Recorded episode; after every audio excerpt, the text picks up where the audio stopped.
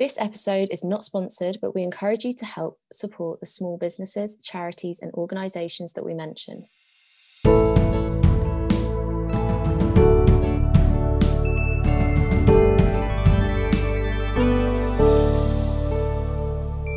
Hi, everyone, and welcome back to another episode of Our Circle. I'm Rhiannon.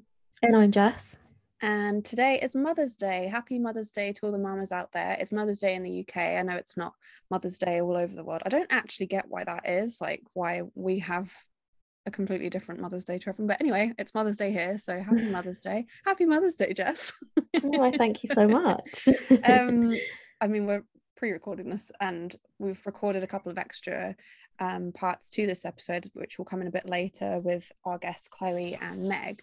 But I wanted to just have a moment talking about motherhood with Jess, and I wanted to use it as an opportunity for her to talk about her birth story because I feel like we've touched on it in parts of our episodes, especially the one with Joe. But I think that was more from his perspective. So I thought, let's find out about ask away.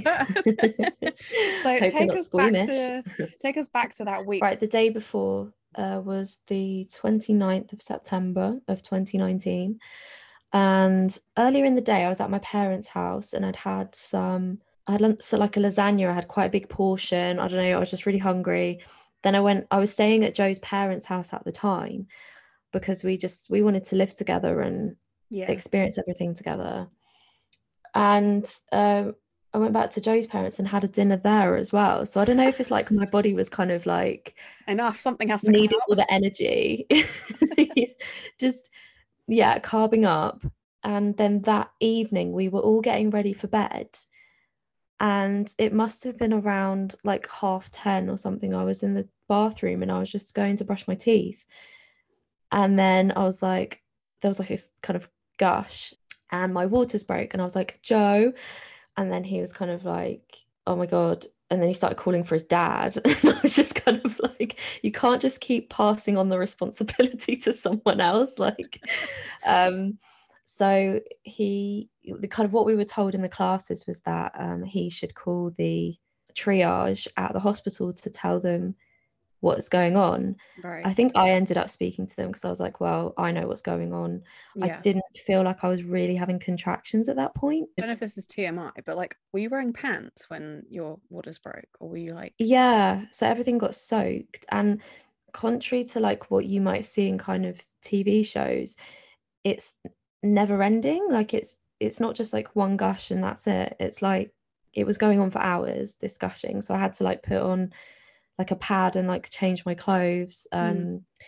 and basically my waters were actually green oh right yeah the reason for this and it apparently is quite common with a baby who is overdue was that Mila pooed inside me so they want you usually if if you've um, if you're not really starting contractions or you've got them very far apart they tell you to stay at home until they're closer together but they said because of um, a chance of infection, we need you to come in. Uh, so we went to Joe's, both Joe's parents and Joe um, came to the hospital. We were in Kingston Hospital, which they were absolutely amazing. As soon as we got there, there were like loads of other pregnant people and Joe found this so like strange. Every time we went to like a appointment at the hospital, there was just this room or this like part of the building that was just filled with like waddling pregnant people everywhere. It's kind of strange though when you think about it. Like thinking, yeah, like you wouldn't ever see so many pregnant people never, in one place together. Never. Really. The only time I've ever experienced that was when I did a yoga class, and then the class after mine was a is it prenat prenatal? Is that when it's called prenatal? Yeah. Yeah. And suddenly all these women and their bellies came wobbling in, and I was uh, what not wobbling, waddling in. Rolling like, whoa wait wait wait hang on. And it just yeah of, i didn't know not that it was scary as such but it was just a bit like there's a lot of life in here right now. yeah. Oh my gosh that is actually quite weird to think about. But yeah we got there and the the hospital staff were amazing. Um i got my own room uh for i was in there for like yeah for the, until i gave birth. And then even for a bit after that i would i can't honestly a lot of it is a bit of a blur but i'm i would say i was in there for two days i had a, I had a room to myself Um, I didn't realize that because when I came to visit you, you weren't in a room by yourself. You were with the other mothers and babies. no, that's just because we were on we were we had to stay there for a few more days because Right. we, both Mila and I were on antibiotics in the end, and that was all due to the fact that she'd pooed inside me. Right. Um, but yeah, but the labour was quite long. Maybe it felt longer because I was in hospital the whole time. Maybe. Well, what was I mean, you like mentioned it felt long to you. well, I mean, yeah, that's just because I didn't have any knowledge of what was happening. We didn't, and because we hadn't heard from you, we were like, it must be happening. But like, is it happening literally right now, or has it happened, and we'll find out later? It was sort of Did I not message like our group chat or something to say no, no, no. We, we, well, we told you you didn't need to message us. We said to Joe to tell his mum, and his mum would message us. And so, uh, but in the end, I think both Joe and his mum, and maybe your mum as well, all messaged me, and I was just like.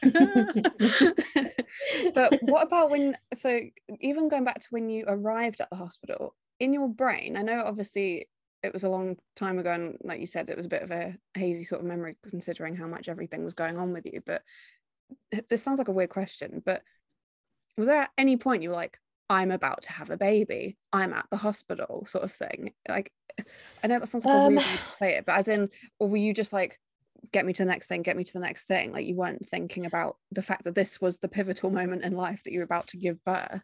yeah i just don't i don't think i was really that with it i think i was just going along i think i was just going along with every process and I, it felt like i think i was a bit worried at first because of the green kind Right. of waters and i was kind of worried because they tr- like strapped me up to listen to the baby's heartbeat and just to make sure that everything was okay.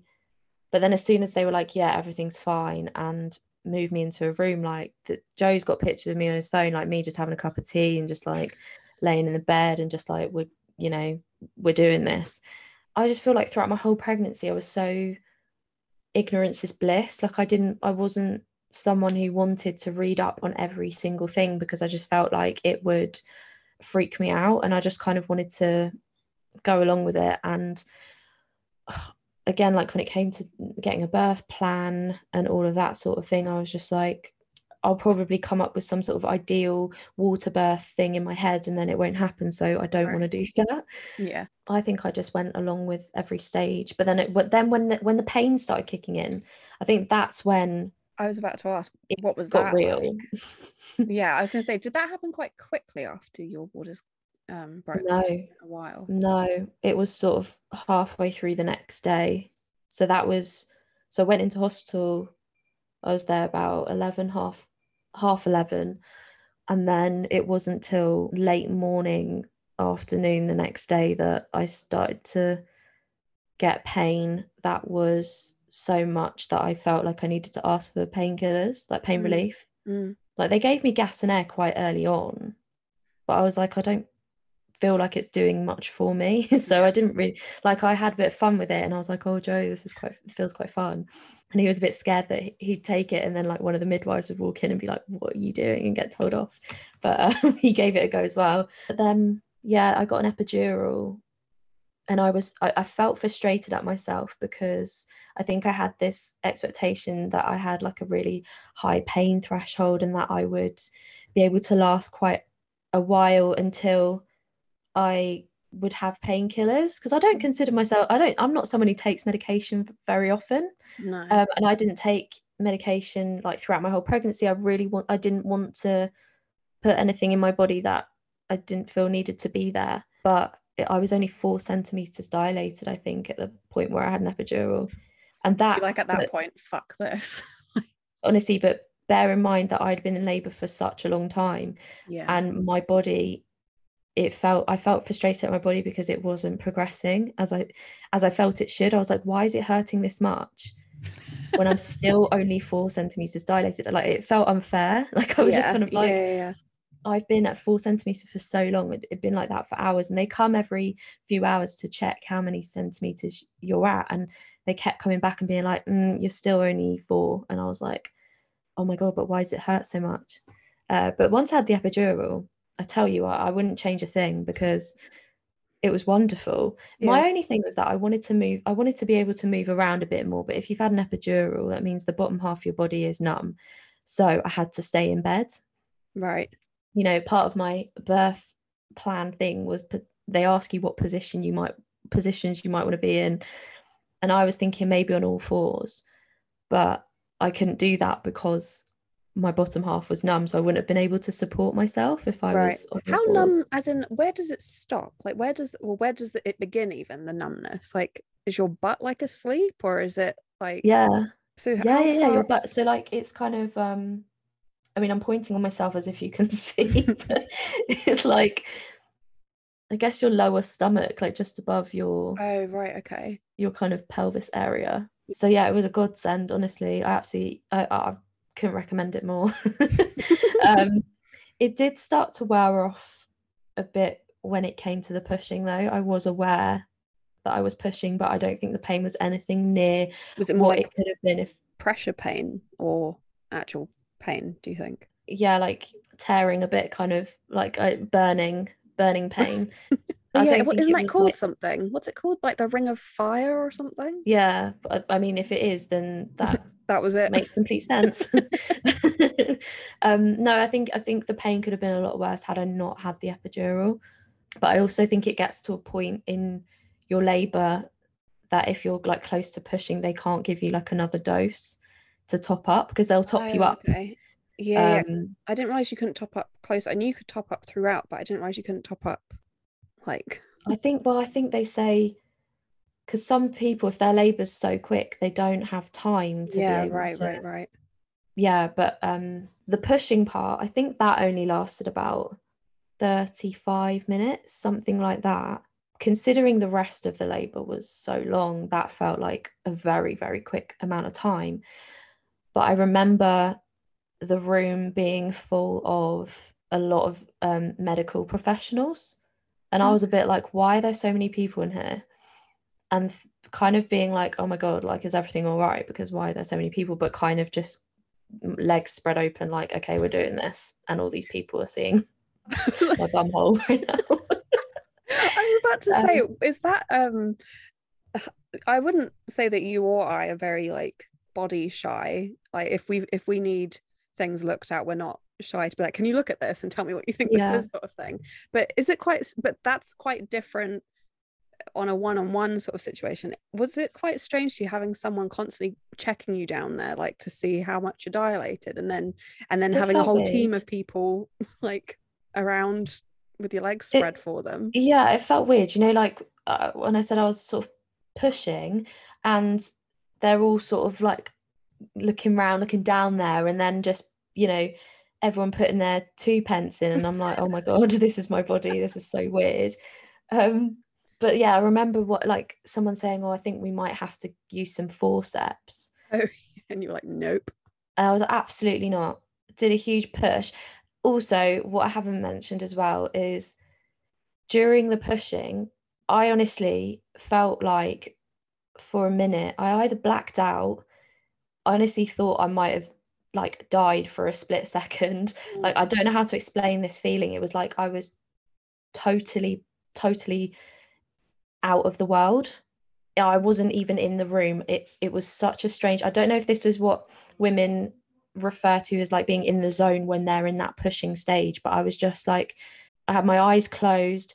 They had these um I, I don't know why, but they sort of tied these pieces of material to the sides of the bed so I could pull them okay. and then push at the same time. Okay which I think really helped. And I have my feet yeah. up on stirrups. Is that weird? Because you've got a massive belly in between your legs and your like your whole up. so it's like you're trying to get close to it, sort of thing, to get it yeah, out. And I've got room to move. Yeah. yeah. um, no, it, it did really help actually. But yeah, the the feeling of pushing and that sort of determination and finding that strength where you don't think you've got any more, but you kind of have to because you're already too you're too far in it. Mm. um, is just absolutely crazy. Um, but one other thing I wanted to talk about as well was that this this feeling that people talk about when they first meet their baby and this kind right. of overwhelming sense of love and joy and happiness all, all happening.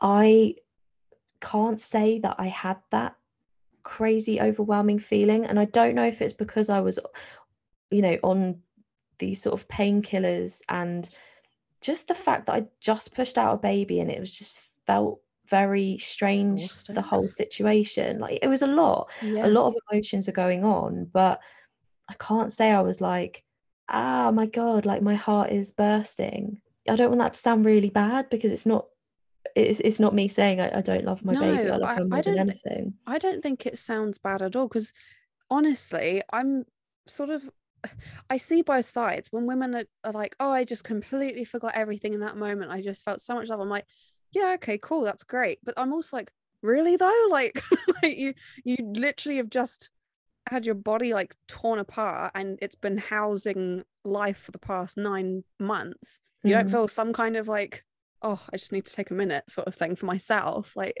it's yeah. I, I think it makes a lot of sense for some women to not feel that immediate feeling straight away. yeah And I don't I don't think was- either's wrong. yeah, I think everyone's experience is really different, but I just felt like in in mine it was very much like I don't know, we don't know each other. We are related. You were inside me. I made you. I love how you said that to me the other day and it was like you were like, I've just met you. Like Can we slow this down? no, but it was just yeah, it was like we are kind of strangers to each other and we're going to get we're going to learn about each other and we're going to Yeah. grow together and that's how I felt even though she's a part of me yeah. it still felt like I was meeting her for the first time and it was quite were, overwhelming in that sense Yeah.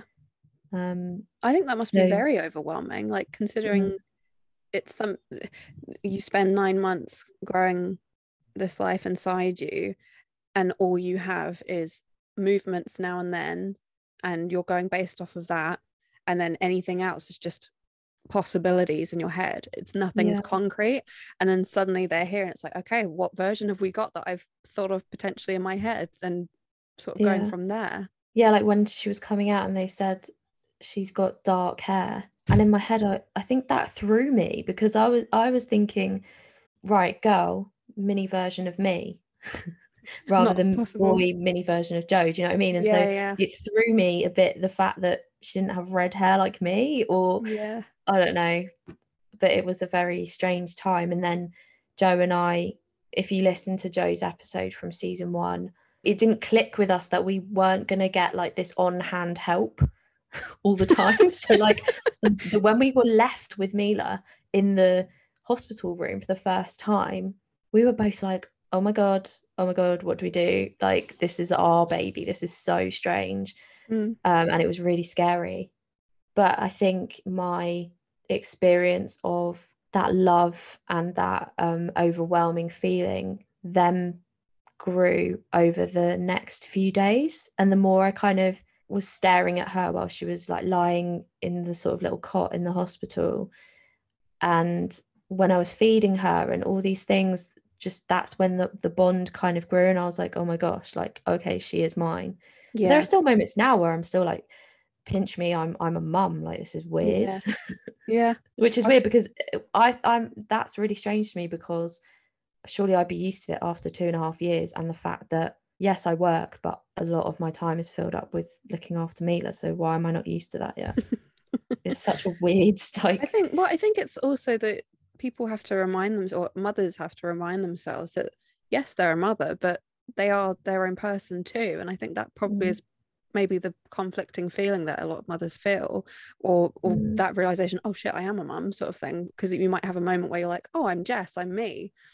And then Mm, you're like, like Mia's about to fall over, gotta go back into mum mode, sort of thing. you know, things like Yeah. that. How did it feel? Because you're the first mum in the group mm. like in our group how did that feel for you like being the one with the flag to go first scary. yeah really really scary um because i don't really have many mum friends i have a couple or i've got you know i've got a few now but it was really daunting i didn't really have someone to compare notes with. Yeah. And i felt like i was learning everything on my own. And also this is something that is also not an amazing thing to um, i don't know i'm worried about judgment of this but i was worried about the judgment of being pregnant at the age that i was right. because no one around me was. Right. So i worried that sharing my pregnancy news or whatever. I didn't want someone to look at me and be like, well, she was really careless and she this was obviously a mistake. Judgment from who do you mean? Like as in your friends From- or like just anyone? no, not not necessarily friends, but like I know I shouldn't care what anyone else thinks, but No, I mean feel how you from anyone, family actually was one, Right. um, from like the older generations, Yeah. But also just people from afar who might see it like something that I've posted on social media. People who I went to school with years ago, for example. I didn't, I don't know why. I wish that I enjoyed my pregnancy a lot more than I did. I wish I took more pictures. I wish I just soaked it all up and, you know, wanted to show it off more than I did. Yeah, I feel like you you kind of censored yourself out of fear in some ways. Yeah. But but also to clarify, your your immediate family were like over the moon. Yeah. Like your parents. And I was. I Yeah. I was scared because of a lot of factors in terms of where I was going to live. Um, Yeah. I, I wasn't living with Joe. Um, financially, there were all those kind of practicalities going through my head. You had the biggest life that I- changes all in like Yeah. the space of your pregnancy. all the life changes that come with it. But I also knew I wanted a child, and I I remember telling you and Gracie. I think it was the pizza and prosecco night that we went out, and I remember saying to you like, Joe and I are gonna have a baby together. Like it's gonna happen. Like I want that to happen. It's gonna happen at some point. I think both of you were kind of like, okay, like Well, whoa, I- now this is the prosecco talking. I don't think it was that. I was more thinking, oh shit, okay, maybe wait six months. Like I think I, I was more because I was thinking mostly for the reasons that you were worried about to start with, as in like where were you going to live, financially stuff. I was just thinking, yeah, just give it six months and then like put it on because I remember there was one point where you were saying it to me like I'm brooding. I was like, let's hang on, like like come on, like wait, wait, like I'm not ready yet to be an aunt. Like hang on. and then I remember I'd gone to California in the January of 2019 and I had this feeling that you were pregnant or that you were about to be pregnant. And I remember I came back and then literally a couple of days later, you were like, I think I'm pregnant. And we went for a walk and I was like, I think you need to take a test. And then it was like the next day and you sent me the photo that you were pregnant. I was just like, oh, here we go.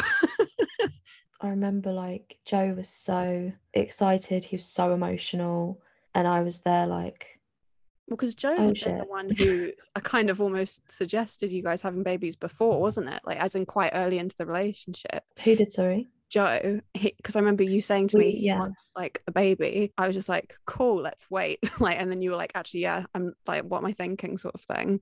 And then it must have been again at the pizza and prosecco, and I was like, this is going to be happening soon. But like, let's just Yeah, breathe. but here we are. It did happen, and I, I can't explain it. It was like this overwhelming feeling. Joe and I hadn't been together very long when I got pregnant. Well, you, you had, a yeah, like it wasn't like you just met or something. Like you had been together a year. No, but but it was just like strange how before I was with other relationships, I'd very much, I don't know, almost um validate the relationship based on the length of time we've been together. Oh, I see. I see. Okay. Whereas with Joe, it was slightly different, or very different. it was I had a feeling from very early on that I just wanted wanted to have a child with him, and I wanted to be with him. Like it was a really Your relationship weird. with Joe started off differently to all of your past relationships too. Actually, when I think about it, I always remember when you talk about one of the first times you went on a date with him, and you were both so open and honest about personal things in your Mm. life, which you hadn't done before with other people. Not, but I, I suppose those certain things that you were being personal about hadn't necessarily happened with your other relationships, but Mm, at this point you were just being very open with him and he was back with you and i think that immediately set the tone for, for you both like at least from the outside the way that you explain it i was like that's interesting like that you're both being this open and honest straight Mm. away which is lovely and i think it's continued that way hasn't it Yeah, there's so much that I can say about motherhood and how it's affected my relationship and everything my entire life. But this episode is not all about me, it's about other mums, and we have a couple of guests. So let's get to it and speak to our first guest. We are now joined with a registered midwife, Megan Johnson. Welcome to our circle. Hello. Hi. So excited to have you. Um, let's just jump straight into it. What first got you interested in midwifery? Is it something that you've always wanted to do? When I was really young, I wanted to be a vet actually. So Oh, really? similar but different, I guess. To do with um, human bodies and everything interesting like that. Um, and then I kind of wanted to go more like us, I guess. Always been fascinated by pregnancy. It's just a miracle in itself. My auntie became a midwife when I was probably early teens. So that probably sparked something in me to kind of think about it a little bit more. She always like went on about stories and stuff, and it was just so amazing to hear. And then yeah, I just kind of probably thought about it more, went off the vet, went more onto the midwifery, um, looked at unis, and then kind of committed to it really. Mm, Is So- it quite hard to get into? I think it's easier now that you have to pay because there's less interest. When I went for it, it was it was funded by the NHS. Wow, Um, so it was amazing. a free uni degree, and you got a little bit of a bursary on top of that, Oh, wow. which helped with like rent and, and everything. Right. Um, that was essential for people doing it as like a secondary degree as well, as in like they had kids and a family, and they then had to take obviously three years out of their life to do a Yeah. degree with not any proper income coming in. So Mm. now there's so many less people like that doing it because they can't afford to pay for a uni degree on top of actually having to run a family. Wow. Yeah. It's actually a lot more younger people than older people when it used to be quite 50 50. Oh, okay. Mm. Is it quite a difficult career to achieve in itself? Meaning not not just the degree part, but actually within the degree, like what you're learning. Is it? I'm assuming it's difficult because it's the human body, isn't it? And every body's different. Yeah, Is, it so a difficult thing to do? It's a lot of biology, Right. um, physiology, and biology, but it's also a lot of um, looking into mental health, looking into safeguarding. Yeah, it, I would say equally kind of mathematical brain and mental health side of things as physical. right. Okay. Almost sometimes more because the actual only physical part is the actual delivery of the baby, which is such a tiny part of the whole Mm. experience. That's mad. Yeah. Yeah, so So do you have to work with like quite a few other professionals if you're looking at mental health side of things and yeah. so obviously there's the doctors that are if there's any kind of clinical health risks um, in pregnancies and deliveries and things um, but we now have specialist mental health midwives who That's will That's Brilliant. great. kind of yeah they're completely they're dedicated their time and their whole job is solely around supporting women that need additional help with their mental health along with their normal pregnancy stuff I Mm. think that's quite standard in most trusts across the UK now. That's, That's so great. good. That's so needed, isn't it? Well, I mean, what would you say the hardest part of being a midwife is? Because I feel like there's probably a lot of things, and especially versus the the better things about being a Mm, midwife. mm. Like, what are the mean, yeah, what are the it's differences? probably- obviously, the highs overweigh the the bad parts, but the hardest parts is probably the long hours and switching from days to nights quite frequently. The workload since I've been back from maternity leave seems to have like trebled from before. Oh I wow! a lot of sickness, a lot of people struggling with their mental health through COVID, so they've gone off for that. It seems like there's 10 times more pregnant women coming through the door. I don't know if that's related to all that time at home. yeah, it is. So I think it's a mixture of less staff and more women. Oh And wow! it just seems crazy. It just seems crazy at the moment. Also, probably switching your personality from person to person. Right. You might talk Okay. to someone next door completely different to what you talk to a different patient. So it's Right. kind of gauging that communication, I guess, quickly. So that yeah, you can build that relationship quickly. that sounds exhausting. Right. Like thinking, right, I've got to be really calm and caring with this person. Be like, right, Mility, come on, you can do this with the next. some person." people you can have a joke with, but other people think "Mm, this is not the time to joke. Right, okay, okay. you just have to gauge kind of read the room. yeah. exactly exactly. Another hard thing about being a midwife is a lot of expectations um, of what we do is delivering babies and it is the best part of people's lives. It's like the biggest journey that people go on mostly. Um, but it's also a lot of sad stories we deliver late miscarriages, stillbirths of term babies all the time. And it's not discussed enough, really. It's so common. There's usually a designated special room on labour ward of every hospital that is specifically for that. Wow. Mm. Two, three times a week. It's I didn't know it was that. someone in it. Wow. I had no idea it was that common, like as in stillborns. Yeah, it's a bit of a grey area on where you cut it off as kind of a late miscarriage to a stillbirth, Okay. but anything kind of 16 weeks and above, we we see on labour ward usually, and that involves obviously delivering the baby, caring for the mum, providing as much emotional support as you possibly can in probably the worst day of their life. yeah. Um, Mm. also creating memories with them, so doing handprints and footprints and photos of the baby and Oh, wow. creating those special memories that they would never have been able to have kind of long term. So it's creating as much as possible to last them a lifetime, basically. Yeah. That's And so special that you do that. That's amazing that you do those things. But yeah, it's it's difficult, and you do just go and have a little cry sometimes. Yeah, I was I was gonna say it must be hard to not uh, completely attach, like to detach yourself. Sorry, from because you're human and you're a mother yeah, and you're around mm. this sort of thing. I feel like you can't be mm. desensitized to this. yeah. It's the same as what I said earlier about like reading the room. Some people would be kind of almost reassured that you're a little bit emotional about Yeah. it because it shows that you you care. Yeah. Whereas some people would be like, oh, like this is not your sadness. This is my sadness. Right. Right. So yeah, it's it's difficult to read that. So I try and stay quite professional, but sometimes it is prof- it's impossible Yeah. Yeah. depending on the situation. Um, but yeah, you always go and have a little cry. But that's what your colleagues are for as well, because they we all do it.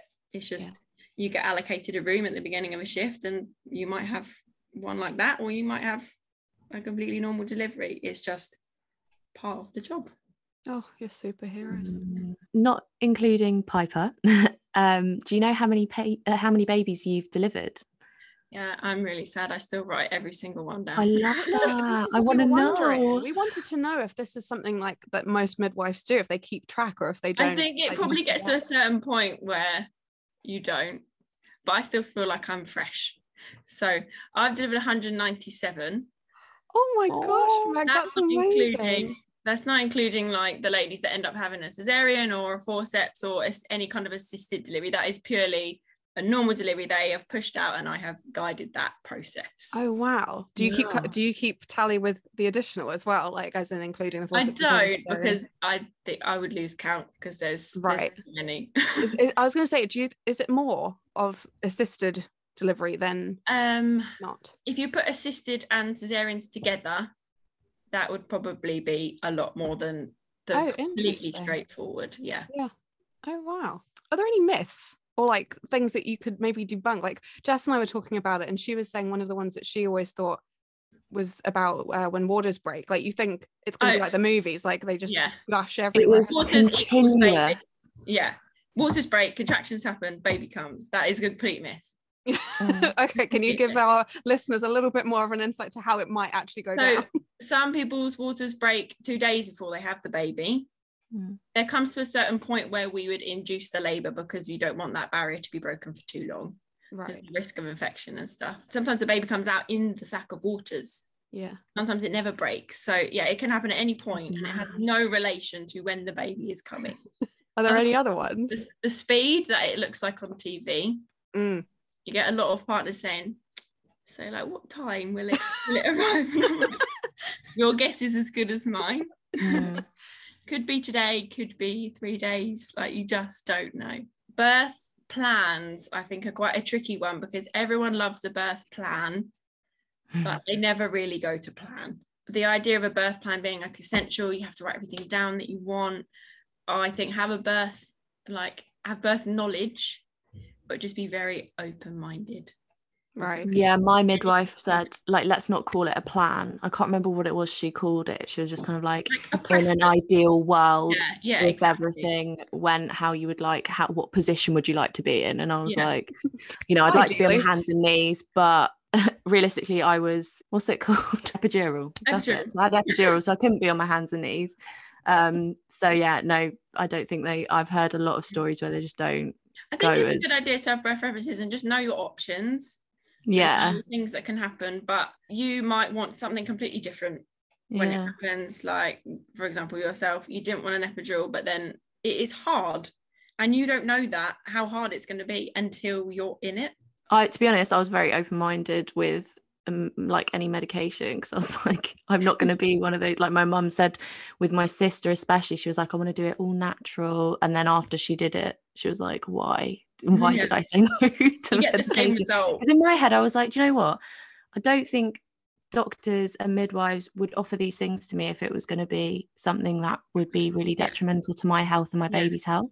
Right. So I was like, whatever helps Yeah. this Oh, actually, th- this is a question I wanted to ask. It sort of, I don't know if it's a myth or what, but I feel like a lot of people don't actually get what midwives are in the Mm. sense of, you know, you have doctors, you have nurses, and you have midwives. Can you maybe explain just to people what a midwife is? People think midwives just catch babies all day long. Right. and that is not what I do. So, like for example, last night I was in the triage, so I saw probably about thirty people, and one of them might have bled halfway through the pregnancy. One of them might be contracting. One of them might have reduced movements from the baby. So, like, there's so many things that we do, and we literally see you from eight weeks pregnant until you're about two weeks postnatal. So, the delivery is a very very small part of that Mm. but we look after you all the way through, checking on the baby, checking on your blood pressure. If anything arises, we then refer you on to other people if you need like specialist help or the doctor's input. You could look after someone in labour for an entire 12 hour shift and then not deliver the baby, Mm. but you've been like one to one care with that person monitoring everything. So yeah it's, it's a lot more than people think. Mm, like this definitely. midwives are different parts. I personally work in the hospital so i don't do the checkups pre-delivery. I look after most people like in labor and Mm. immediately before and after whereas you get your community midwives that work in the gp that just do the antenatal checkups Right. so yeah there's different roles but that is good because people specialize in their different roles Yeah, yeah, that makes a So lot does of that happen after you train as a midwife? Do you then specialise yeah so if you want to you- become a community midwife, for you example? decide yeah they encourage you in your first year to do a bit of everything so that you kind of solidify your kind of experience in each place and then kind of pick the best place that suits you i guess Do you remember um, your first experience being in a labor room? on my own Well, any of it, like see, because I, I think, well, yeah, the only experience I've ever seen is on TV or yeah you know, like uh, one born every minute, things like that, or even in school when you see someone give birth in science class, whatever, as in on TV, not someone Yeah. giving birth in class, but That would be um, cool. yeah, like what was that like? I can't even imagine. i can remember the first birth i saw and i think i just froze but i was just like in awe of what just happened Yeah, i think Right. i had so many questions after it because i just couldn't believe what i just saw yeah, So I don't think Mm. I'd ever like watched it that in depth on TV before I'd seen it in real life. So I kind of had like a rough idea, but when I actually saw it for the first time, I was like, this is incredible. yeah. Like, how did that just happen? And then you get all excited and you want to see it again and again. What was your own pregnancy and labour experience like? I was quite lucky. I had quite a straightforward pregnancy. There was nothing really extra that I needed to do. I could have been pregnant for years. I loved being pregnant. really? I just loved Even loved up towards the end? even towards the end, yeah. Oh my god. I mean, I was overdue and I did, it was in the lockdown by then. So I was like, "Mm, well, she, she might as well come because I've got nothing else to do. I'm in lockdown. I'm not working. You were ready for a new activity. Yeah, exactly. But yeah, I loved being pregnant. I loved just the feel of being pregnant. The like, I loved finally experiencing what I did every day. Like for Right, other people, it was so nice to experience it from a completely different point of view. Do you think that's helped your like you as a, a midwife? Do you feel like you understand it on another level now because Yeah. you've experienced it yourself? Oh, yeah. and vice versa. Do you feel like you understood pregnancy because you were a midwife as well? I definitely, I think there was good points and bad points about being a midwife while you're pregnant because you know a lot more, which was good to kind of pinpoint if you were worried about anything, but also makes you worry a bit too much. Yeah. Oh, that could be a symptom of that, or that could be a symptom of that, and then you kind of get a bit stressed about it. But Mm. overall, it was probably nice, yeah, to be a midwife. When I was in labour, that all went out the window because it, you're just in pain and it just, You had mean, a really quick labour as well, didn't you? yeah, it was really quick. A bit too quick. I think it shocked me. So what happened with what happened with your waters? When did your waters My break? waters broke as I was fully dilated. Right. So right at the end. Oh my god. Okay. what are we saying the other side of it yeah i didn't think i was missing out not being a mother whilst being a midwife but Right. i think i was. Like now i understand more kind of certain points of the labor when people were trying to like encourage me to do things and i was just in so much pain going no i can't do that but i was encouraging people to do those exact things before and being like come on you can do it. But now i know how hard that is to do yeah. when you're in that situation. This probably sounds like a stupid question, but even though you're a midwife, do you get your own midwife as well when you're pregnant? Yeah. Yeah.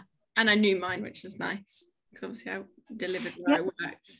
Because I was I was thinking, so you were in lockdown when you had Piper, Mhm. and you obviously couldn't have someone in the delivery room with you. Am I right in thinking person. that? You could have one person, One okay. person, But yeah. you also knew your midwife, the person Knew who was with you.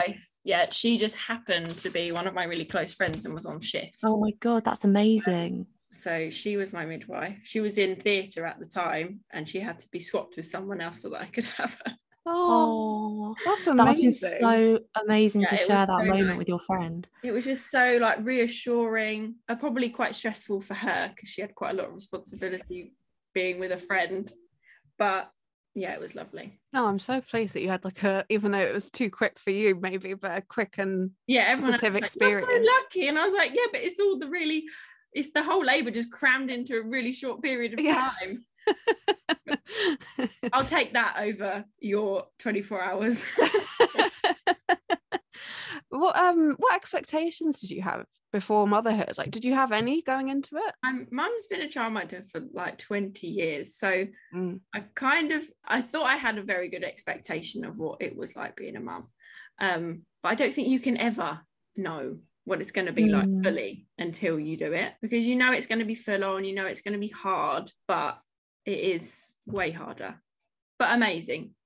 Like it's just constant, like every second of every day, you have to put yourself second Mhm. and that's fine because you understand like you would obviously would happily do that for your child but it's not having that any independence anymore i think Yeah. i struggle with most now is you don't get any free time unless you arrange childcare or nursery or something else I do think it's so interesting listening to you speak about motherhood and Jess speak about motherhood and our other friends talking about motherhood. Most people that I ever hear, it always sounds like the seesaw effect. It sounds like this is really hard, but it's outweighed by this. Then Mm, this is yeah. such a struggle, but then this happened. It it sounds so conflicting, but in a great, crazy, exhausting, wonderful way. it is it's exactly I, it's a bit like what you were saying, Meg, about um, being a, a midwife and how you said all the good things outweigh the bad Yeah. things. And I think that's how I feel about motherhood. Don't get me wrong, there are days where I'm just like, get me out of here.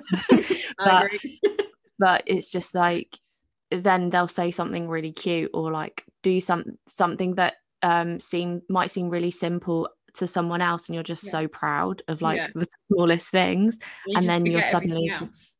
yeah you're just overwhelmed with this feeling of love it's just incredible isn't it yeah it is How have you found motherhood since returning back to work? at first it was quite hard because obviously I'd been in lockdown for like her entire life pretty Right. much coming out of it when you can but at first I was like oh I don't want to leave her for like such long periods of time as well doing such long shifts but then it it was nice to see actually other adults because it felt like almost a bit social to go to work.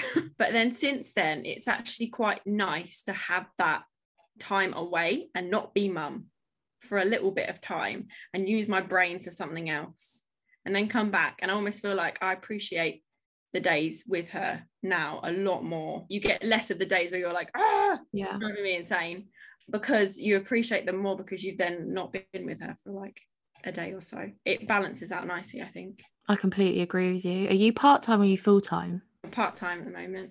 at the moment are you looking to go back full-time or are you quite Um, happy I think? After the summer, I will. My sister's just gone on adoption leave, so we're going to have a, a nice summer.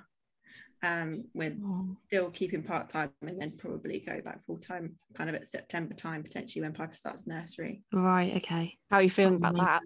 Um, apprehensive because no one has ever looked after Piper apart from me and my mum and my sister. Okay. So Mhm. it'd be interesting to see how she is with that. But also, I think she'll love it. I think she'll love being around loads of kids. It will be good for her to like almost be disciplined by someone a little bit different and eat different food and play with different children. Um, so I think it will be good for her on a social aspect. Mm. She'll be nervous at first, but I think she'll love it. How do you feel about trusting other people with your kid? because that's something I, I struggle with. It doesn't sit well, but it's something that has to happen eventually.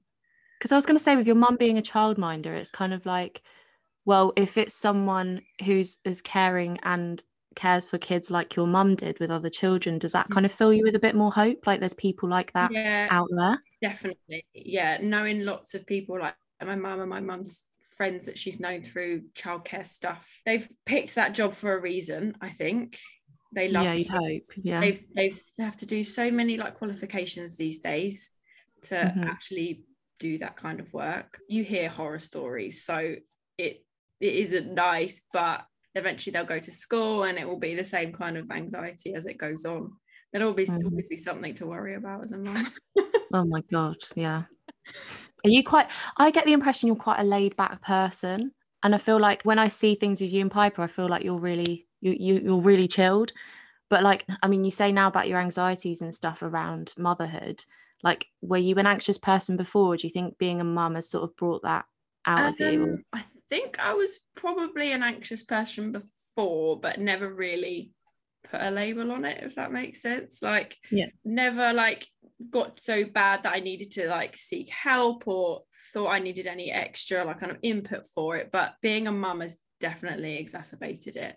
Just Mhm. even like leaving the house, like you have to leave a house by a certain time, but you have to do so many extra things to prepare. And then if I'm running late, I just get so stressed and flustered. Yeah.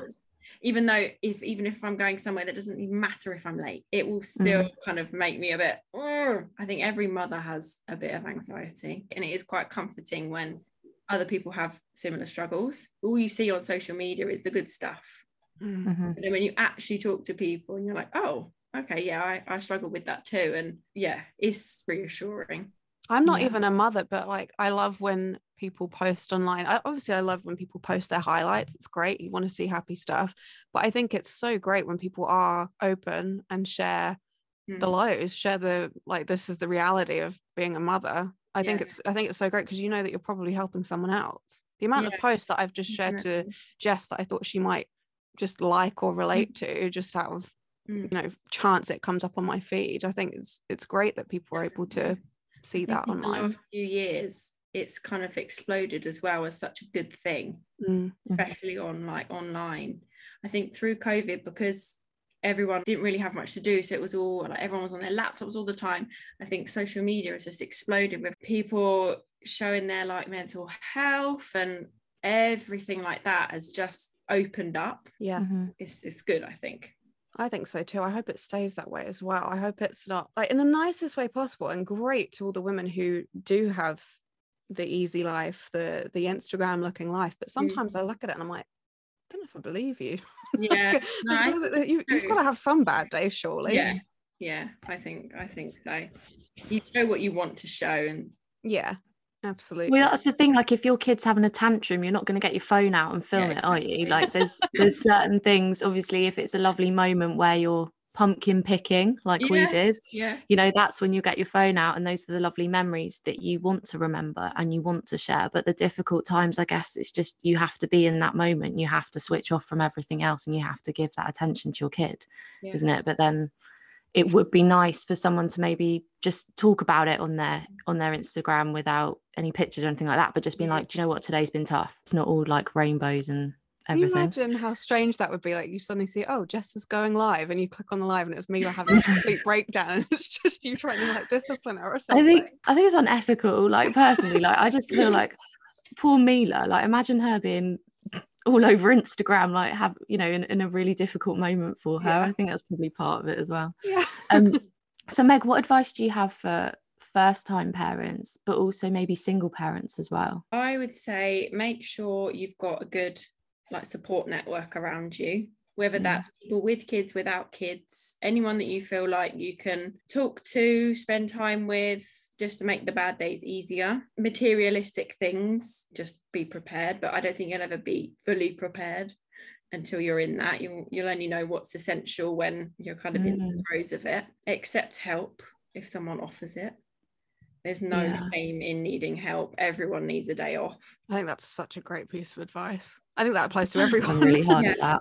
if someone wants to cook you a meal, if someone wants to take the baby for a walk, even although it's hard to detach yourself when they're little, Mm. even just having a cup of coffee by yourself for half an hour can just turn that day around. yeah. I know when I'm having a bad day and it ends up being Piper's nap time, I'm like, yes, just an hour to myself. I can just watch a bit of TV, switch off, and then you kind of, it's just a reset. Sometimes Yeah. you need a reset. But yeah, don't put pressure on yourself to be any kind of perfect parent. As long as you love them and you give everything you can to them, they'll be fine. Love yeah, it. I totally agree. I think like throwing out those expectations that you have Yeah. before, like, oh, they're never gonna watch TV, like Yeah. we're always they're gonna have these amazing like Montessori activities like all day long. It's like that's just not gonna happen, is it? It's literally like survival. as long as they're fed and they're clothed and they're clean, that's all that matters. yeah, exactly. What does it Um, mean to be a mother to you? I think I, in one sentence, I would say it's the hardest job that I love the most. Oh, oh, I Mm. love that so much. It's yeah, so difficult, but I wouldn't exchange it for anything. I feel like that probably answers our final question, which is what makes up your circle. I'm assuming it's motherhood. Yeah. So we are now joined by our friend Chloe, who was actually our first uh, reoccurring guest as we had her on season one when she was pregnant. She has since uh, then given birth and has a beautiful baby girl called Rosie. Um, welcome back to our podcast. Welcome back to our circle, Chloe. Hello, thank you very much. Thanks for having me.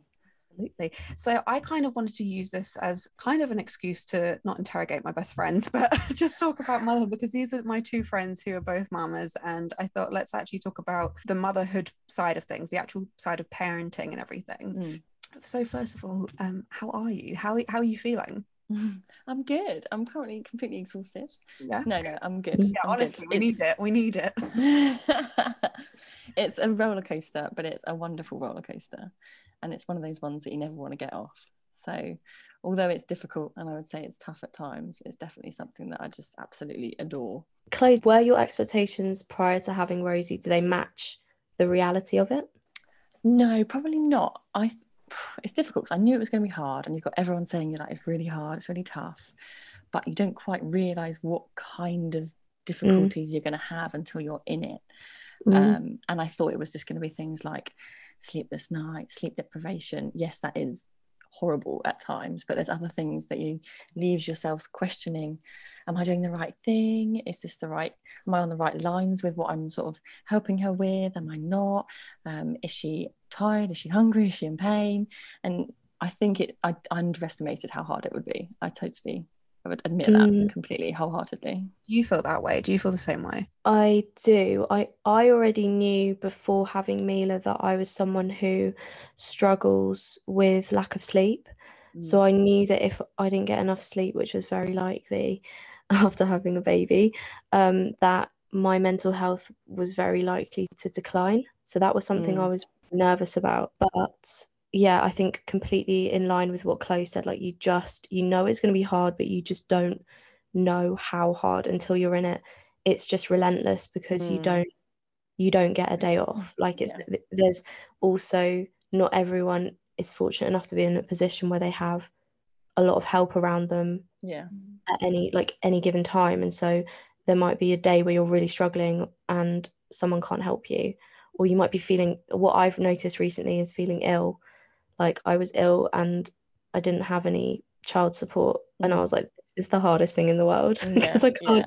I can't look after myself but I have to look after a little human as well. So it's just it is a lot. Yeah. I feel like as well, like I save up my emotions for either when she's having a nap or like when she's in bed because you don't want to show them that you're stressing or like you're fed up or you're cross or whatever because Mm. that's not fair on them. Like it's not their fault. So I end up sort of like bottling it all up until the evening. and I'm just like, oh, I'm so tired or I'm so upset or I mean, other. I think that's incredible that you've got you're able to do that because I tell you what, I don't have that. I don't have that self restraint sometimes, and and I think I I'm hard on myself sometimes for that as Mm. well. But then you have to remind remind yourself that you're just human, Absolutely. and I think maybe as our girls get older as well, like maybe it's not the worst thing in the world for them to see some I was going to say maybe actually emotion. them seeing you upset shows that it's okay for them to be upset and then you get over it they can get over it so maybe yeah maybe I should think about that as well have, have have the meltdowns in front of Rosie. That's just completely the right thing with to do. so much easier So you've, you've always been a very anxious person, just like Jess and I. Yeah. But, um, do you feel like your anxiety is almost channeled in a different way, or is it heightened more? Like, how do you feel that you Mm, are in that it's, sense? it's definitely heightened and there's Right. things where I just think no I'm sure of myself I'm sure of what I'm doing I'm absolutely like on the ball with it but I'm you guys know I'm absolutely I'm someone who hates change um, and like I have to be controlled like I love routine and things like that and Mm. obviously having a baby is completely throws routine out the window Which is funny, um, isn't it? Because they usually say like babies need Mm. routine, and yet there isn't really that they much don't stick to it yeah.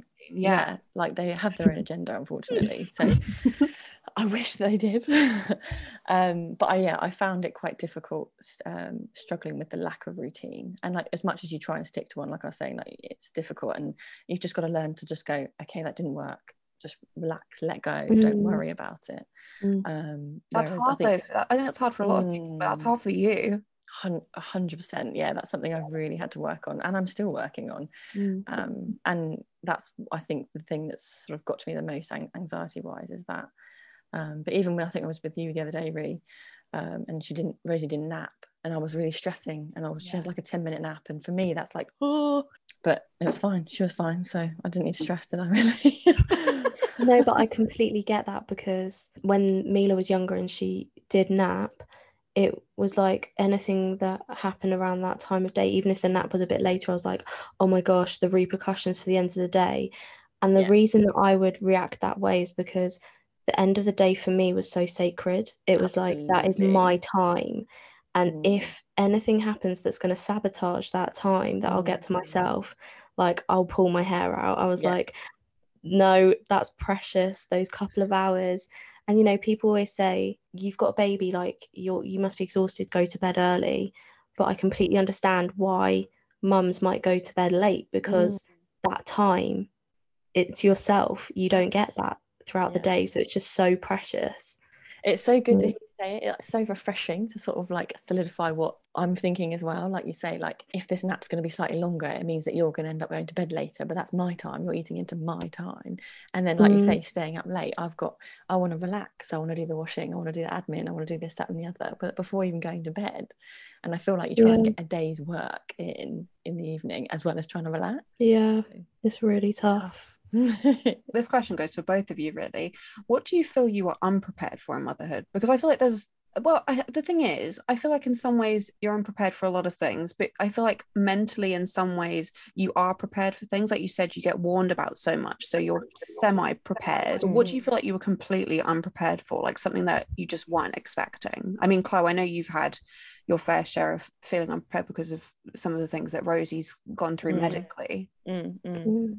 That's a hard one. I feel like I was unprepared for all of it. no, I mean, I did antenatal classes, so I think that gives you the bare bones, doesn't it? But it really doesn't teach you how to sort of be a mum, really. And that's just, I think, the trial and error and going through it day by Mm. day is, is I think, in itself what I wasn't prepared for. I think as well, maybe the amount of headspace she takes up. Like, I thought that I'd be able to be a mum, but also a wife all at once, all the time. But that's I don't Mm. feel like I could do that at all. And I find myself like apologizing to Martin. I'm like, oh my God, I feel like I've barely spoken to you today. And like we're in the same house. and it's so strange. And then you think, oh my gosh, like Mm. I need to put the effort in there. But then I can't because my head's already in just Rosie. It's it's just that balance is so hard. And even after seven months, I'm still trying to work it out. That is so true. I think it's like a juggling act. Mm. And I've definitely read some things online which have helped me, sort of mum accounts, where they say that sometimes you just got to drop some balls. You can't juggle everything all at once and expect to be amazing at everything Mm. all at once as well. I'm definitely someone who has very high expectations for myself. 100%. So I'm the same as you. If I've not like made a perfect meal for the moment where Joe's walked through the door and Mila's been asleep and you know Yeah. I'm looking great, you know, at the end of the yeah, day. yeah. Literally, I, I was saying to Joe the other day, I felt so bad because every time he walks through the door, I'm there with like my fleece on, like my hair up, like in a greasy bun, no makeup. Like I've taken all my makeup off by that point in the day. I'm in my pajamas. He sees me at my worst every single day. Romance goes out the window. I completely agree. I completely agree. Like I was someone who goes right. Even when I have Rosie, I'm still gonna make an effort with my, my makeup. I'm still gonna make an effort with my hair. I'm still gonna make time for Martin. And now I'm like, oh, I don't need the makeup. No, it's fine. Batiste will just do my hair. Can't bother with anything else. Um, I I totally agree. They get the worst of us, don't they? so on that same note, like, did you have any expectations for your relationship changing, and like what what does that compare to now? I don't know. I think I obviously thought that it would be a lot more rosy, rosy, rosy, and not um, so much like going out and things. Because Martin and I are some are people who love to sort of go out in the evenings, going for go to the pub for a drink, all that sort of thing. Mm, I've not missed that really at all. Like, and I thought that sort of the day ending at six o'clock when they go to bed was going to be really difficult. But again, I've not missed that at all. But I think that the quality time where we're both so exhausted that we don't actually we sit on the sofa looking at our phones or just downtime kind of thing and and you want peace don't you so the quality time is what I've missed the most I think but then the time that you have together you're just like I'm too tired to do anything yeah, I think that's what I found the hardest but you are you both in the same boat about that though? Like, is Mm, Martin feeling the same? totally. He's very happy to switch off. yeah yeah totally I think there's times where he'd like probably like a hug or something and I'm like mm, um I just need some me time like I'm touched out kind Yeah. of thing touched out a hundred Yeah. percent. That's something we actually I feel like people don't talk about enough. Mm. Is that was something I felt really almost like guilty for mm, after having Mila was that that kind of like, whoa, I'm not able to keep up this like fun, Yeah. sexy kind of part of the relationship all the time. And yeah, I, I felt like I didn't want to be touched. I Yeah. was like, I'm Yeah. very happy to sit on my own on the sofa because I've been holding a baby all day. yeah like I've had exactly. a, my fair share of affection, and that's enough. it makes know? you feel guilty doesn't it literally just before they were born you were this other kind of like like you said wanting to have hugs and things like that it makes you feel guilty that you're not sort of wanting to do that at the time but I Mm. guess it just comes with time I imagine I'm just hoping Well, I think also Jess breastfed and, and you're currently Mm. breastfeeding Chloe. And I think that um obviously feeding a baby, however you, you feed your baby, obviously takes time and energy, but your body is literally being the life source to your child. Mhm. And I think, you know, gals who are listening, you know, boobs can be a fun thing when you're in a relationship. But I think during breastfeeding, post labor and everything, it's not um the first thing to snap to your mind like, oh, please touch me here. It's like I've had a baby sucking on these all day. Yeah, they feel functional. It's um, it's a really really strange one that I, totally really had to get my head around. I was like, whoa, okay, Yeah. oh my god, I'm a completely different person now. yeah I So completely agree with you completely Mm. agree Do you know what's really weird for me, but like being the friend, seeing you both as mothers? I'd, I'd actually, Chloe, I'm not quite sure yet. Maybe a few more months ago, but with Jess, I felt like Jess changed, but I I don't know how to explain it. She, I remember when she um wait, where were we? We were Jess was living with Joe's parents when Mila was born, and after we'd visited her in the hospital, we went round to their house maybe a couple of days later, maybe a week later or something, and she had been out with her dad or something, so we actually got there before her, Mm. and when she arrived it was like she was in mum mode. And i was like who the hell is this? Like it was so weird to me like because i was like i've never seen her as a mum. Yeah yeah yeah yeah. bizarre like moment for me to see my best friend suddenly she's now a mum. And not that I wasn't seeing her as Jess Mm. but it was a new version. It was like an upgrade I guess or something I was Yeah. just like, "Oh." and it was the fact that she had only been a mother for maybe a week and instantly it, it wasn't just like hey girls let me just um do something that I've always done before. It was like hey girls give me a sec. And she's like you know putting Mila down changing her and I'm like when is she going to do that? Like when is she doing this? And I think with um for, for Chloe I, I I don't know I maybe I've already expected that from Jess so it's not been as much of a shock to me Yeah, yeah, yeah. but oh my god it was such a big shock to my system watching Jess become a mum and I think See, I don't. It didn't come naturally. I didn't feel like it came so automatically naturally to me. So hearing you say that feels like you're talking about someone else. Like I felt like I was fumbling around, like at the oh beginning, god kind of like, what am I doing? like it and even my mum like would say says that about you Jess she's always like Jess took to motherhood like a duck to water and I'm like yeah she Oh, really that's did So nice. That's so lovely. I know you So had your struggles, I, I, as does everyone, I'm sure. But honestly, from the outside looking in, it was like, holy hell, like she's a mum. I think I think it's the control freak in me. it is, it is. It's funny seeing your friends become mothers because you're just sort of like, oh wow, it's it's just different. And and um, not that you were you were never a bad person or a bad friend before, but I've said this before. Like I think that you becoming a mother, you've become even more of like Oh, better friend and and because you're so like attentive with your time like with with the Mm. plans and stuff you're way more like present or I don't know and and I, I don't know I just think that motherhood's it suits you very much and I think it suits you too Chloe. Obviously it's it's still fresh for you and in my opinion I feel like I'm still learning. Yeah, I'm but still it's, it's amazing watching you both become mothers and your own type of mother as well because you're still your own person so Yeah, Chloe, I wanted to say as well because you, um, we touched upon very briefly earlier that you've had, like, uh, I hope you don't mind us saying, Mm. like, Rosie's had some slight medical issues, and what I've loved hearing through Ree is just how much you, your motherly instinct was switched Aw. on, and you were like, something's not right here, and you would push and push and push, like Mm, the mm. doctors to be like, no, hang on, no, I know my baby. Yeah, yeah, something's not right. We need to figure out what it is and get to the bottom of it. Yeah. do you feel like that instinct um came quite naturally to you and quite strong or is it kind of like in those moments where it really switched on? I think it's grown because it's really diff- difficult because when you first become a mum, you don't know what's well, you know what's right and wrong, but I feel like a lot of people have been through it more than you have, if that makes sense. So when a doctor says, um, no, it's nothing, you're like, oh, it must be nothing then, because they've seen more babies than you have. right I feel like the motherly instinct grew in me. And then everyone always says, trust your motherly instinct, don't they? Mhm. And that's when I think I've gone, you know what, actually, I do know my baby more than you do. And I think that came with her, me sort of getting to know her more, even after like a month or so, yeah what she likes, what she doesn't like, etc. yeah Um, so I think it's definitely grown more and more um, to the point where now I can just say, no, there is something wrong. I know there's something wrong. Even if it's something she's going to grow out of, why should she have to put up with it? Do you know what I mean? yeah um so that is something that i'm quite feel, feel quite strongly about definitely making sure that you trust your instincts essentially Mm. definitely Do you feel like for, th- this question goes for both of you that a byproduct of becoming a mother has been trusting your instincts? I know Jess, you've always trusted your instincts before motherhood, actually, because they've always been pretty spot on. But I mean, do you feel like it's been more so solidified to Mm. trust instincts, or have there been other skills maybe that you feel like you've gained from being a mother? i definitely feel like i've never second guessed myself as much but then also like you said chloe like in time the confidence has really built Mm, and I don't even think it's just in in things that are Mila related. I, I think in, in myself as well.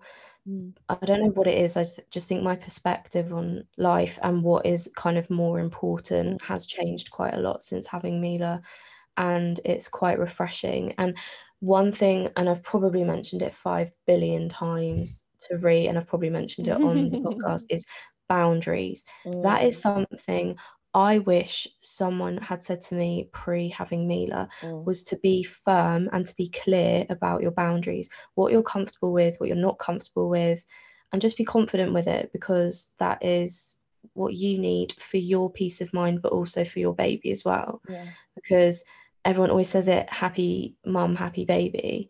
And it's true like if you're feeling your most confident and you're most happy then that's going to rub off on your parenting and on your baby Yeah. so i think in the early stages when i was feeling unhappy about something i wish i spoke up earlier or was just a bit more confident in what i was saying and Mm. just to be like you know what I maybe I don't have all the answers as to why I'm feeling this way right now but this is how I'm feeling and this is what I need from Respect it. you to support me and uh, yeah and just like you said just respect it you don't need to ask questions about it just accept the fact that I'm not happy how can we change that situation Yeah. because I'm the new mum here navigating something really difficult so Yeah. boundaries is huge Yeah, I t- huge totally agree. Totally agree.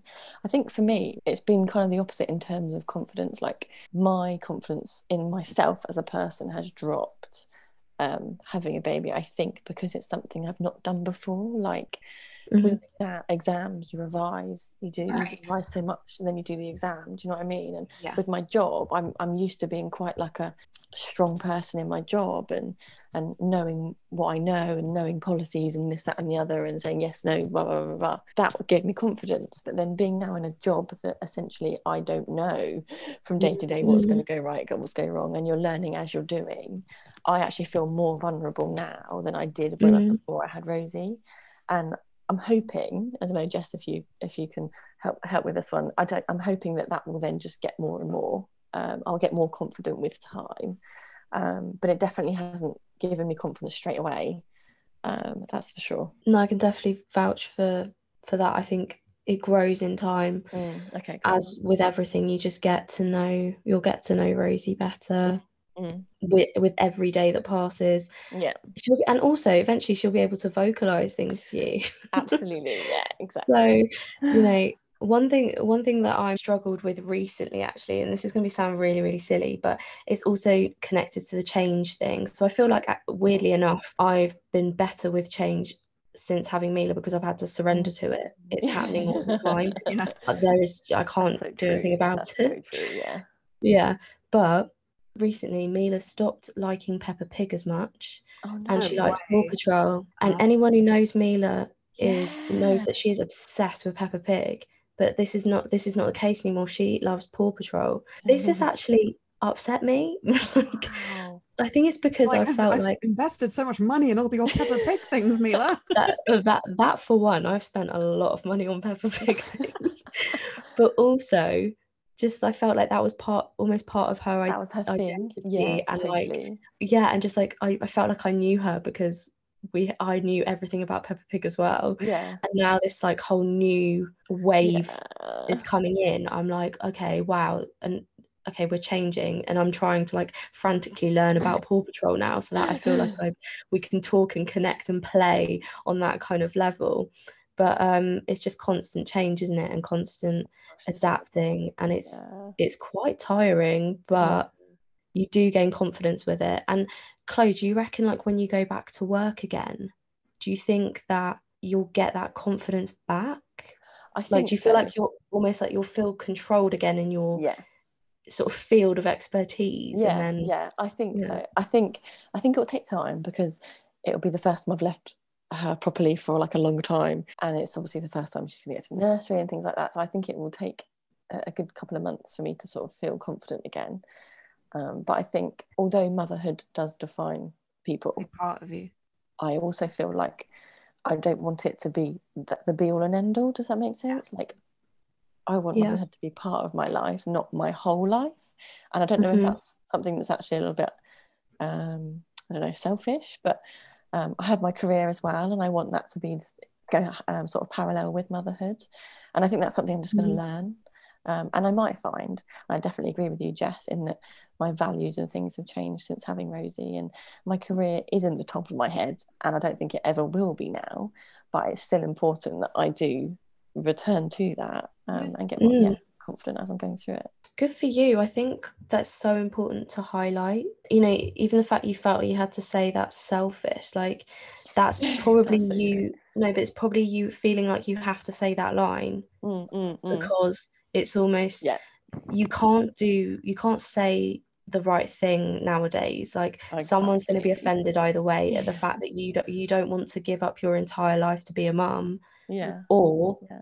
you know the fact that you care you, you know you're you're still giving up some of your life Yeah, to be a mum yeah. like someone's going to be offended by it. But i think it's amazing because like i mentioned before like you have to look after yourself Mm, mm. in order to be the best version of you. And and essentially growing up you want to see rosie see you loving doing something absolutely. outside of being a mum as well you yeah, know? she'll be looking up to you and being like wow my mum's an amazing physio and that's so cool and you know, I think that's what helped me when I was starting back at work. I was Yeah. thinking, you know, Mila's not going to be small forever. And yes, it's going to be really hard at the beginning when we're separated. But also, one thing, and again, I always bring a psychological element to things. You're welcome, listeners. Um, but I also read about, and I remember studying about this at uni as well, is attachment styles. yeah And if you've got a really secure attachment with your baby, when you are apart and you're used to being apart from each other, to see them build strong relationships with other people is actually a compliment to you and your mm. relationship with you and your baby because mm. that's their first relationship that they've formed and that's their template going forward with other That's so people. interesting. That's yeah, so- yeah. yeah That's so i love that and it made me feel really good because i was like at first i'm not gonna lie i was like oh gosh she's really you know she absolutely adores her grandparents like oh my god what she loves them more than me? Mm. And i know that sounds really crazy i'm totally aware of that but actually when i saw it in that way and i reframed it i was That's like so nice, isn't it? yeah actually i was like well yeah maybe i did do a really good job and it's all down to me Yeah. ah. Kudos. Take a bow. yeah That's so lovely. That's such a nice way of looking at it. I want to Um, know from you both where the hell do you get your energy? Because I feel like I'm tired most days. I don't have a child to even think about. I don't know how you both do it. go on chloe you're you're you told us for first thing that you're exhausted today. Where have you summoned I that energy don't from? get it. I, I don't know how we do it. I actually don't know because before, if I did one thing in the day, I'd be like, oh, I'm exhausted. I need a nap or whatever. I don't know how we do it. I think your body gets used to it, and you get you learn to sort of get used to it. With particularly with sleep deprivation, Right. I don't know. For, for me, I think I get excited about the day with her and like and different activities. Right. So okay. Although I'm Mm. potentially exhausted, I'm like I'm so excited to see how she look. If she, It, like, looks in this, or how does she cute. behave in that, or But like I'm excited to overrides give it. her, yeah, like her lunch. What does she think of her lunch? Which is really boring, isn't it? It's just lunch. But then there are the days that I think I'm like, I, I just, I, I could just rather just lie on the play mat with you, and you can just play, and I'll just watch. I think it's te- and Yeah. even things like going to the toilet. I'm like, I'll just sit here for an extra five minutes. I completely agree with you. I just like I I'm not gonna lie, there are some days where I'm just like I really need some time to myself. So I I will put the TV on and Mm, you can watch Paw Patrol for half an hour while I switch off because I really need it. But it's definitely hard when they're younger and they're Mm. they don't have that attention span as Yeah. well. I think that's really hard. But I love the fact that you're kind of drawing from all of the almost like the little wins and like the small things Yeah. to get excited about. Because I think even down to like meals, I, I used to love that as well, like introducing something new and just seeing their reaction to it. I just, yeah, I think it's great to like focus on those small things. And it's really hard to do sometimes, I think. But Mm, just to kind of stop and appreciate those little things probably Yeah. helps not to like wish your wish the day away because I think it's really easy to do that as well to be like oh I can't wait till the evening and yeah. let's just get it out of the way but I so do Mm. that all the time. Mm. I think you are both phenomenal mothers, and I think it's a great day to celebrate you both. So happy Mother's Day to you both. Um, you. I would like to thank both Chloe and Meg for joining this episode. And this episode is dedicated to two charities organizations. The first one being the Shooting Star Hospice, which um, is a leading children's hospice charity, which is for caring for babies and children and young people with life limiting conditions and their families. Um, this is across all of Surrey and London. Um, and it's been something that's uh, it's not been in our lives in the sense of we've known people in there, but we've grown up with a hospice right around the corner from where we uh, all grew up. So we were very much aware of this hospice, and it's quite embedded, I think, into Mm, mm. most people's when our um, Definitely. community. So uh, that is shootingstar.org.uk. Um, you can find them online at SSC Hospices. And the second one is sands.org uk at SANDS charity. So SANDS is the leading stillbirth and neonatal death charity in the UK. Um, another important organisation and charity to support, um, especially with the facts that Meg gave us uh, earlier in this episode. Um, so if you could please check those out, the links are in our description uh, across all of our streaming platforms and on YouTube. Um, and of course, we'll be putting this on our socials too. Can I just say one more thing? Yeah. I feel like I've just spoken about how difficult motherhood is, but for anyone actually listening, it is the most amazing job. It is incredible. I, I think because not enough people or not enough people talk about how the difficulties of motherhood. Yes, I was just why about to say. talk about that. It is the most incredible job. It's the most rewarding job, and just watching their little smile is just amazing. So, um, I hope I haven't put anyone off. no, but you know what? You're being honest. I think, do you know what? If someone's been put off, then that's fine. I think Mm. that's absolutely fine. And if you've encouraged fair. more people, then great. Tell us about your R Circle babies. thank you, everyone, for listening. Happy Mother's Day to all the mamas out there. And thank you, Chloe, for joining us. And we'll see you all for our next episode. Bye. Bye.